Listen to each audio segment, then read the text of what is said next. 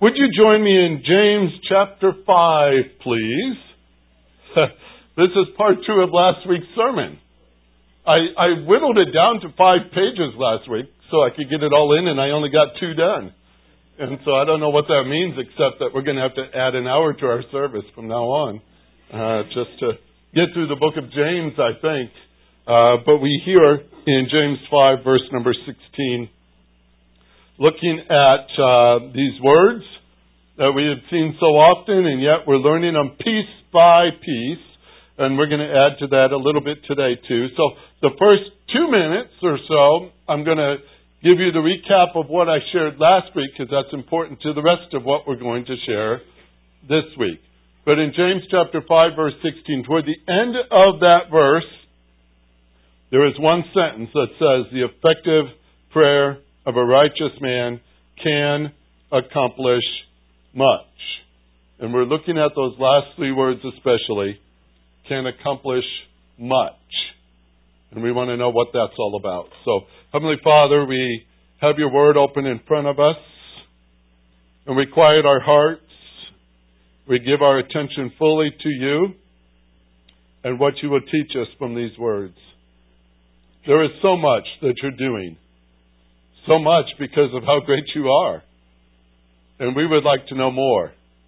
And as we learn from this passage today, we pray that you truly challenge us for we are, are always challenged when we take the time to chew on your word. And we do that right now. Pray your blessing upon it.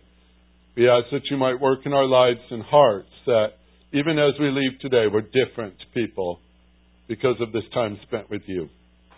Thank you, Lord, for what you're doing in our midst. In Jesus' name, amen.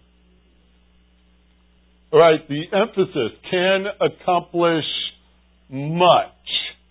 That's a fascinating little phrase that we're trying to understand. We, we look at that and we think this way, more times than not. Uh, that means that I can ask uh, for, let's say, let's let's say I'm going to ask for, or just use a wild example here. I'm going to ask for a used Chevy, and he's going to give me a brand new BMW. Right? Because we think, well, whatever it is, it's going to be much and it's much, and we're aiming for much. We like much in our day and age. But in this concept, I'm bringing you to a, a statement that I gave you last week, and I want you to fully understand what I'm saying today. That there is much more to answered prayer than the answers. We seek the answers. We go before Him in prayer. We say, Lord, I need this, I need this, I need this. Can you do that? Can you do this? Can you do that? And we pray for answers, don't we? The Lord is doing far more. He's accomplishing much more than just giving you that answer. And that's what we're focused on here as we walk through this passage because I believe that He's telling us to take a better look at what prayer is accomplishing in you and what it does for you. We know that prayer is somewhat, as the words are defined here, like begging. And that's because we're needy people. And that's the essence of prayer. We pray because we have need. And we pray to somebody who we believe can meet that need. And we go to our God because we know He can. And we go to our God and ask if He's willing. And then the hardest part of the whole process is accepting the answer that He gives. Are we willing to trust Him with the answer? Are we willing to trust Him with the answer? This prayer we're looking at here, the fervent, heartfelt, passionate, energetic begging of a righteous man one who is right with God, a believer, but knows the Lord, walking with the Lord, he's pleading to the Lord, and he asks the Lord to meet this need, trusting him with the answer, whatever it may be, that accomplishes much. And we're going to talk about all those things that are actually accomplished in this prayer. It's kind of hard to whittle it down because remember, it is the prayer of faith that we're studying here, right? We're in the process of examining living faith. Prayer is a big part of that. That's what shows your faith. You're entrusting your need to somebody else to meet it. And you're willing to accept what they have for you. Now, the beauty of that, and I told you this last week, the beauty of that is this that God always goes beyond what we ask or think. He always answers that way. He always answers with what is right. Do you know that? His answer is always right. His answer is always good. His answer is always perfect.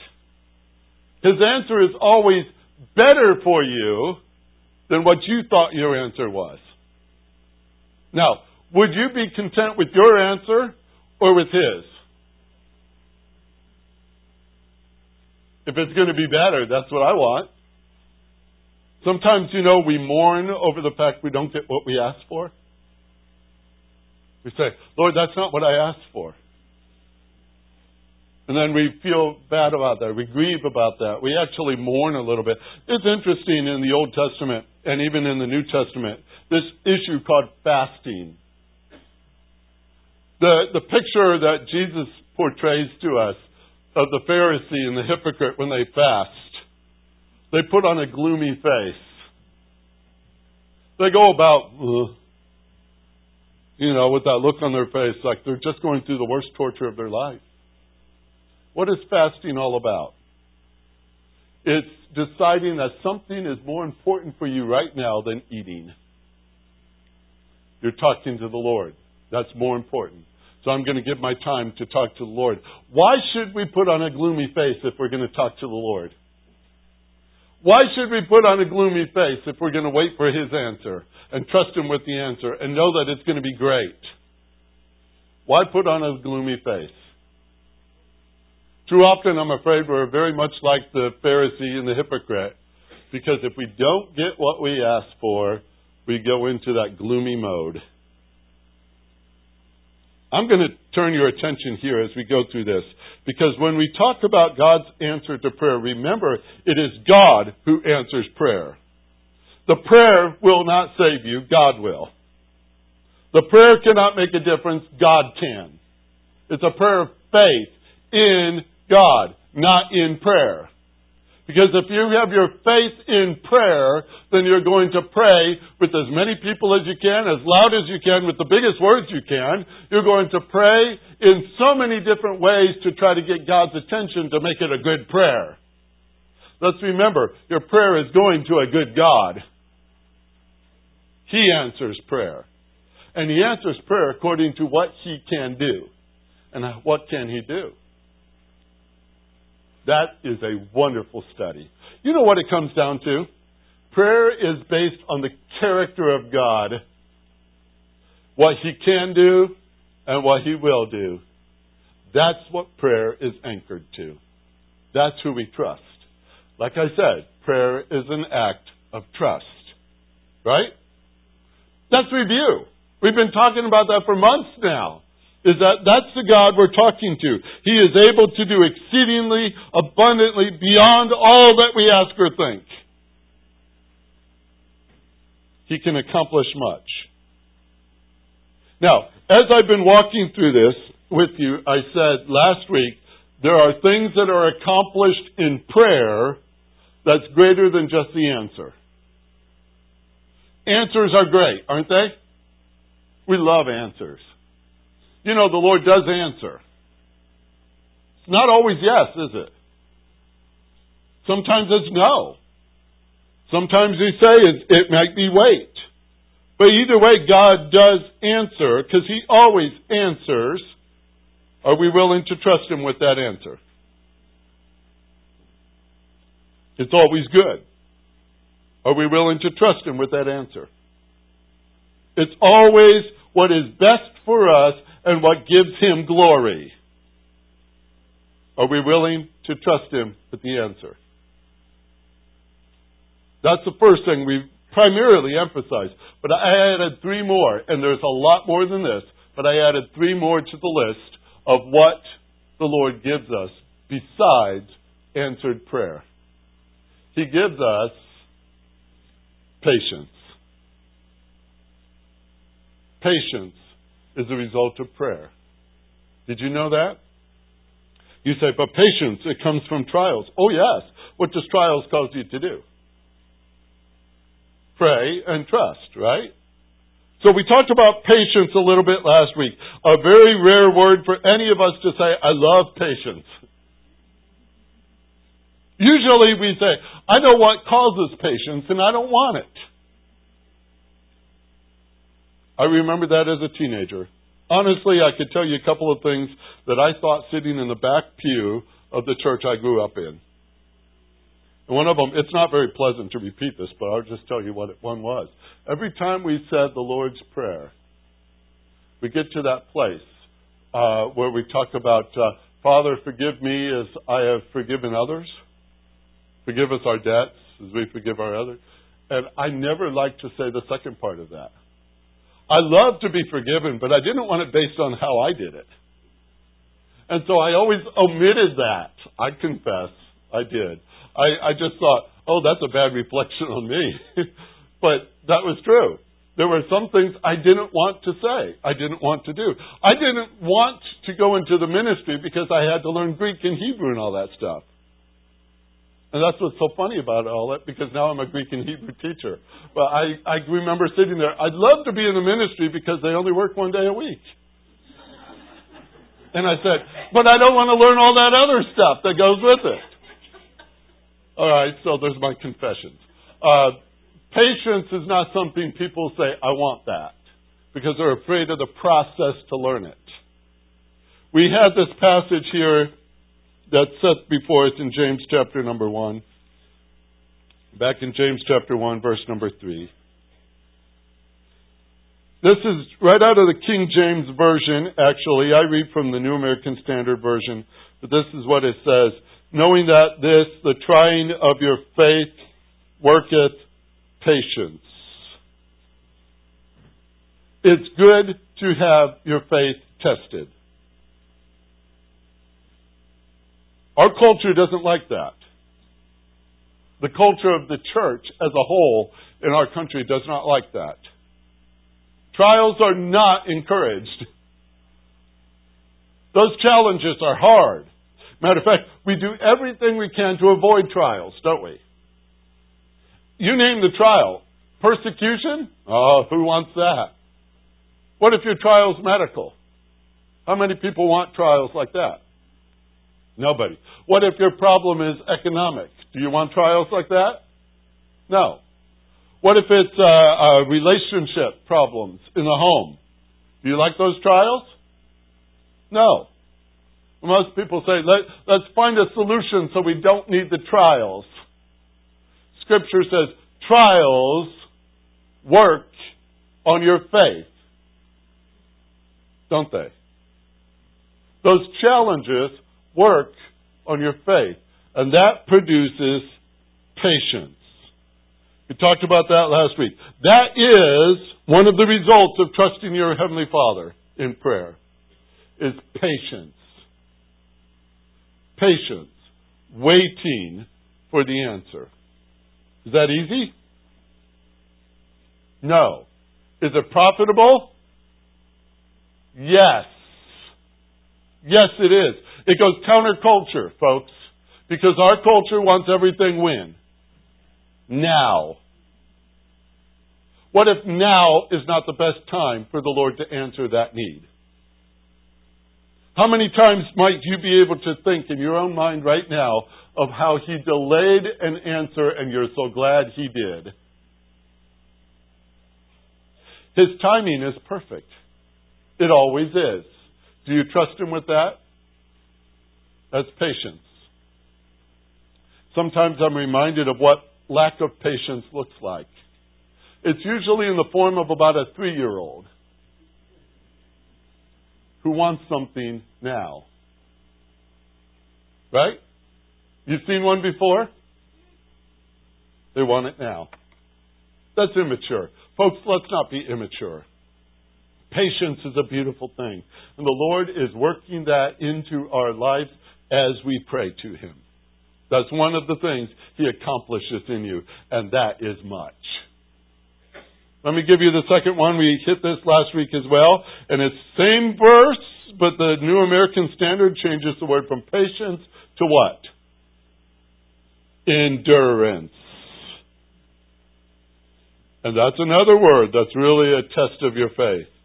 The ability to stay under is the word. Not look for the exit. Not look for the exit. It's to stay under. Everybody will encourage you to get out from under that problem. Because that's the solution. That's what we say. Just get out. We do that with relationships that go bad, don't we? Just get out and everything's better. We do that with problems at work. Just quit that job, go get something else. It's better. You have some sort of pressure on you. Just get out from it. We have so many gimmicks in our world as exits to get out. When the Lord says, stay under, I'm with you. And we want out. And I told you last week, one of the most beautiful phrases I read in Scripture is in Psalm 23.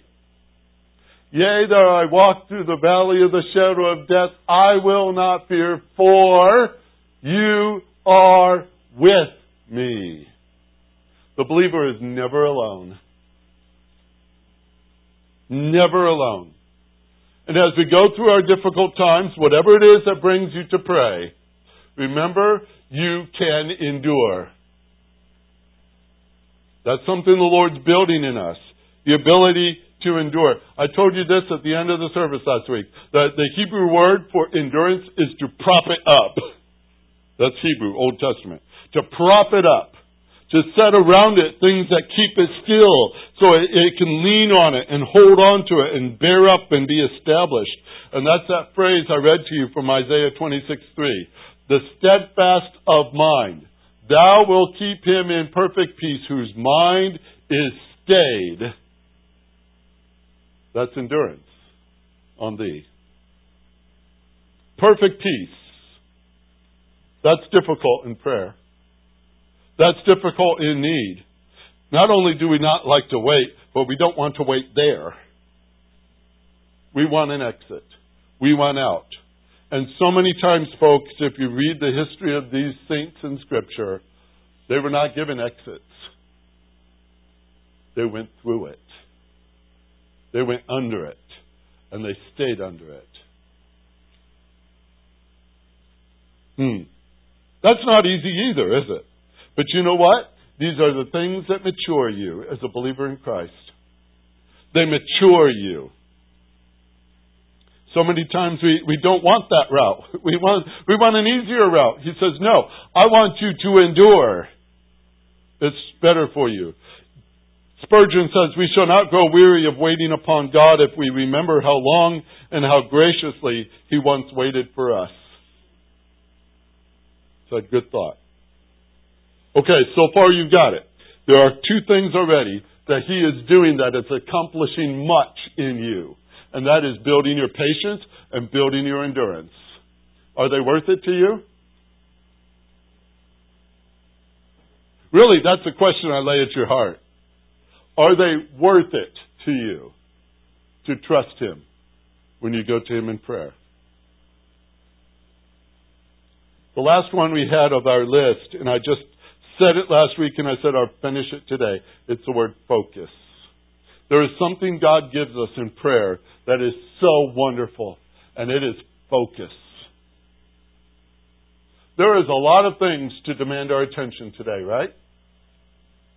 Too much. Actually, too much. But what do you do with trials? You could ask the folks in James' day. They had terrible trials in their day. We've already seen that from chapter 5. But even chapter 1 talks about consider it all joy, my brethren, when you encounter various trials. And you say, boy, you must have really had something interesting for breakfast.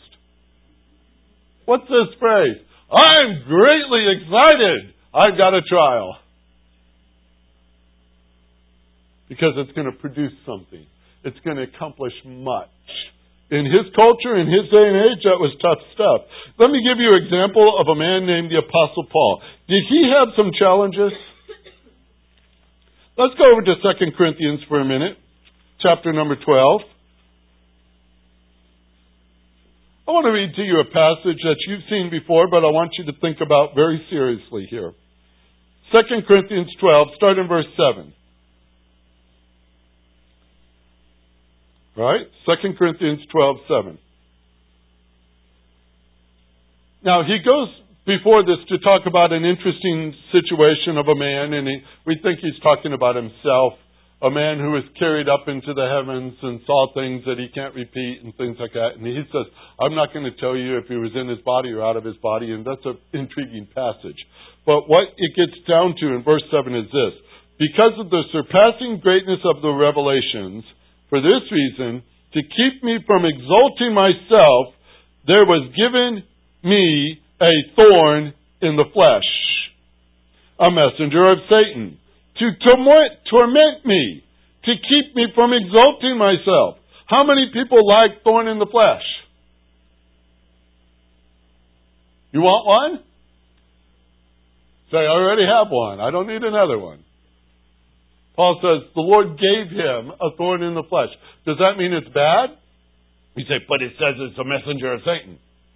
That sounds terrible. Who's in charge? God is. Did God allow this? Yes. Is it a very terrible thing? Probably to endure. But is it going to accomplish anything that's great? Watch. Considering this, he says, concerning this, I implored the Lord three times that it might leave me. And he said to me, My grace is sufficient for you. You heard it? My grace. Now, what do you have against God's grace? See, people say, but that's not what I asked for. My grace isn't that the greatest two words together? My grace, God says. My grace is sufficient. And isn't it? You don't know? Is God's grace sufficient? Yes. yes. Is it sufficient for you? Yes. Is that a bad answer to your prayer? No. Matter of fact, it's even better. It's even better. Paul says, I could, I could bear the thorn knowing that I've got His grace. My grace is sufficient for you. Watch the rest of the phrase. For my power is perfected in weakness.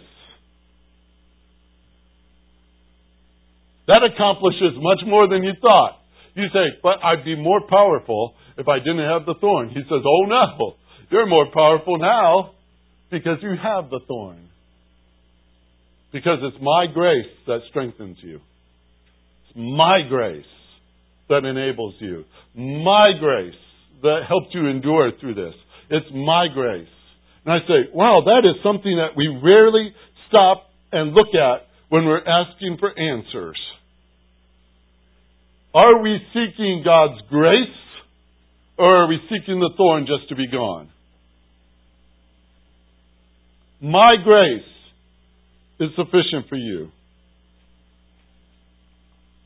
Spurgeon said this in his commentary The worst form of trial may nevertheless be our best present portion. I'm going to read to you a couple of phrases here this morning. And really, unless you stop and think about it and approach it with a mature mind, you're going to have a troubled time with it. Because how many times do we ever see a trial as your best portion? Let me show you another passage. You're still in 2 Corinthians. Go back to chapter 4. Verse number 16. As Paul is trying to encourage the Corinthians to be mature and to bear through their problems and, and the afflictions that they're under, he says, verse 16, Therefore, we do not lose heart. But though our outer man is decaying, now is that a true statement? Nobody likes to talk about it.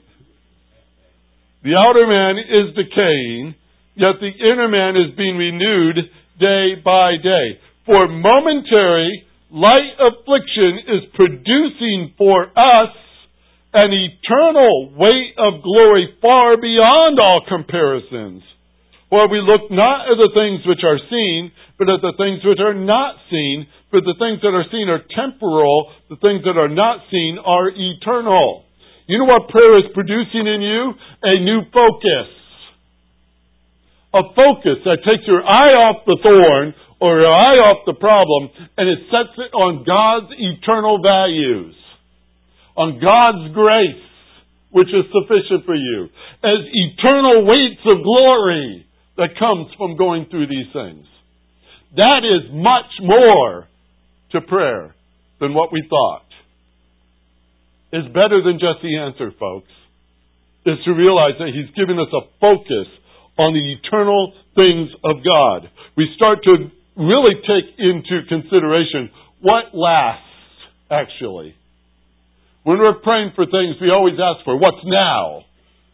Let's start asking what's going to last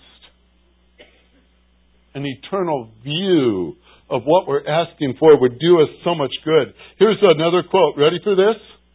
Really? You got you almost have to write it down. If you're the kind who write, you got to write this one down. It's short, but it's going to make you think. Anything is a blessing that makes us pray. Woo! anything is a blessing that makes us pray. That stopped me in my tracks this morning. I was, I was just going through a commentary just for fun, devotional thing, and I'm going through it, and I read that phrase and I, whoa! Anything is a blessing that makes us pray. What makes us pray mostly? Trouble. Right? discomfort, the things we want to rid ourselves of, the challenges we face in this life. And you could start your list. Everyone's got the list, don't they? These things, Lord, I want you to solve. He says, why don't you ever think of them as the blessings that bring you to me? To trust me, to depend upon me. Because these things are temporary. I'm working in you something eternal. Change the focus. That's something he's accomplishing in us. First Peter, I love First Peter. I've worked on First Peter with you folks before, but First Peter starts this way in chapter number one. Verse 2 According to the foreknowledge of God the Father, by the sanctifying work of the Spirit, to obey Jesus Christ, be sprinkled with His blood, may grace and peace be yours in the fullest measure. Blessed be the God and Father of our Lord Jesus Christ, who according to His great mercy has caused us to be born again to a living hope. I love a living hope because you gotta have a living faith to go with it. A living hope through the resurrection of Jesus Christ from the dead. Watch these words, verse number four and on. He says, to obtain an inheritance which is imperishable and undefiled and will not fade away and is reserved in heaven for you. Believer, here's something great. God has an inheritance for you. And He'll give it to you when you get there, not the day before. It's yours It's got your name on it. It's not going to disappear. Nobody else is going to use it up. They're not going to test it out for you and you're going to get a used inheritance. All right? He's reserved it in heaven for you. I think that's sweet to know. But he also says this, in case you're wondering, and you also are protected by the power of God through faith for a salvation ready to be revealed at the last time. He says, Not only do I have your inheritance reserved and protected, I have you protected too by the same power. So that means not only are you going to be there, and your inheritance is going to be there too. He's going to bring them both together there on that day. Do you have to worry about that? There's a lot of things we worry about. What, we, what we will wear, what we will eat, what we will, uh, what's the rest of those words? You read them in Matthew, don't you? People worry about all these things. What am I going to eat? What am I going to drink? What am I going to wear? And the answer the Lord gives is seek first the kingdom of God and his righteousness, right? Seek first. That's focus. That's setting your mind on things above first. Because that's where your inheritance is. That's what God's preserving you for. And this is how Peter kept going. I love the way he says this. He says, Now, you've got this all done. Your inheritance is reserved for, in heaven for you. God is protecting you as well, and He's going to have you there, and there's no problem with that. So, in the meantime, you greatly rejoice, even though now, for a little while, if necessary, you have been distressed by various trials. Boy, he just whittled trials down to about this big in comparison to what God is doing and what he has for you. Your trials are little.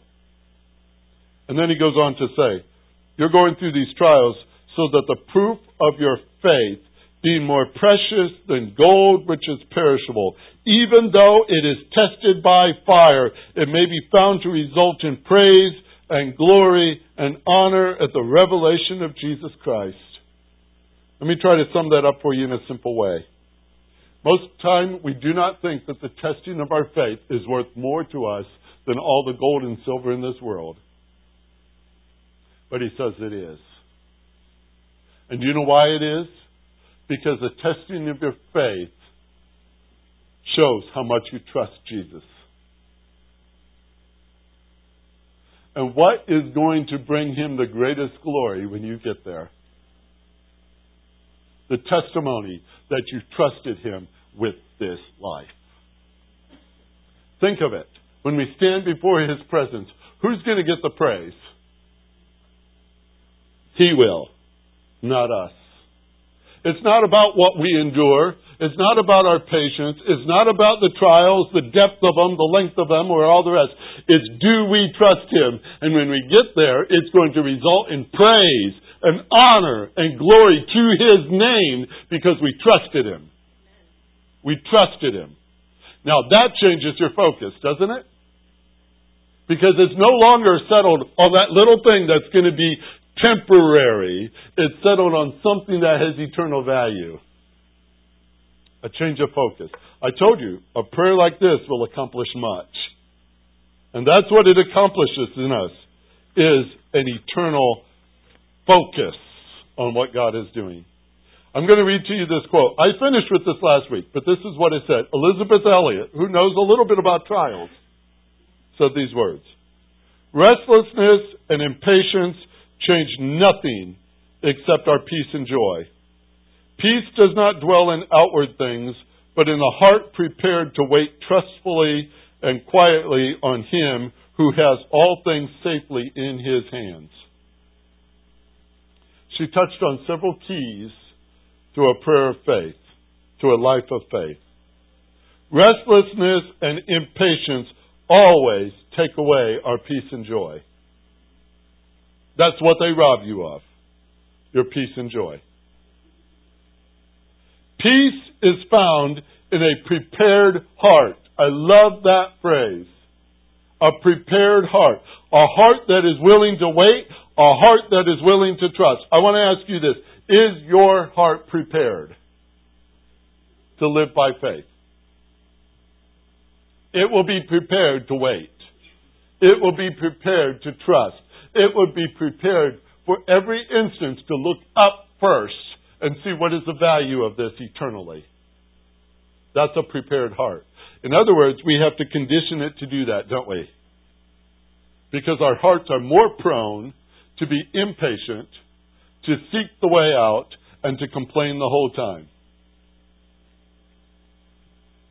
All things are safely in His hands. That's God's character in action toward us. I could give you many other examples this morning, folks. I could give you many examples of impatience. I could give you many, many, many examples of restlessness. I could give you examples of those who grow weary. I could give you examples of how many times we seek to fix it ourselves. I can pile up the examples of people who grumble, can't you? Or I could give you four commands today. Be patient. Be patient. Strengthen your heart. Don't grumble. You guys are learning. Um, I would just stop on one. Strengthen your hearts. The word means to turn resolutely in a certain direction. Set it. Set it. Strengthen it. We need hearts like this. It's a command. So if we're not doing it, we're disobedient. It's an aorist command, which means do it right now. It's urgent. Don't wait. Set your heart. Set your heart. That's an examination of living faith you just went through this morning. How are you faring? How are you doing? Think about it in your own heart. How are you doing? When you go to Him in prayer, what is the thing you seek the most? Just the answer? Or do you also relish His work in your life to produce patience and endurance and focus? Those things that drive you to His throne time after time after time. We call it dependence. And I'm very glad to be dependent upon the Lord. Are you? This is your test. This is what we've been working on all the way through. And we turn to the Lord knowing that it is His good will and it is His kindness to us as He undergirds us with His strength, as He's accomplishing His glory through us. Why should we expect our prayers to just be given answers? Let them accomplish much more than that. His work in your heart to trust Him all the more. Can we do that? Well, that's our test. Heavenly Father, you know each and every one of us in this room, and you know what we're facing. There are some folks in this room facing very serious things medically, some with very serious issues with economics in their family, some with family troubles, some with employment troubles, some actually being persecuted for their faith in one form or another. There are multitudes of needs represented in this room. But there's only one God we talk to our Lord who stands for us and prays on our behalf, interceding for us, bringing our needs before the Father, who can answer prayer and does answer prayer to his own glory and to our best good. We have a lot to learn about prayer. We have a lot to learn about faith, Lord. And I pray that you readjust our focus today. Turn our eyes above where you sit so we may see things from your, your view and understand how you're working in our lives to bring you glory, to do much in our lives. We want to see prayer accomplish much, and we've got a glimpse of that today. And I pray that we can live in light of it now. Thank you for the faithful work you do in our hearts all the time. For trusting us, but to test us and to challenge us with these things that take us further. Take us further. We praise you for that. Pray your blessing on this congregation as they go forward from this day on, trusting you. In Jesus' name, amen.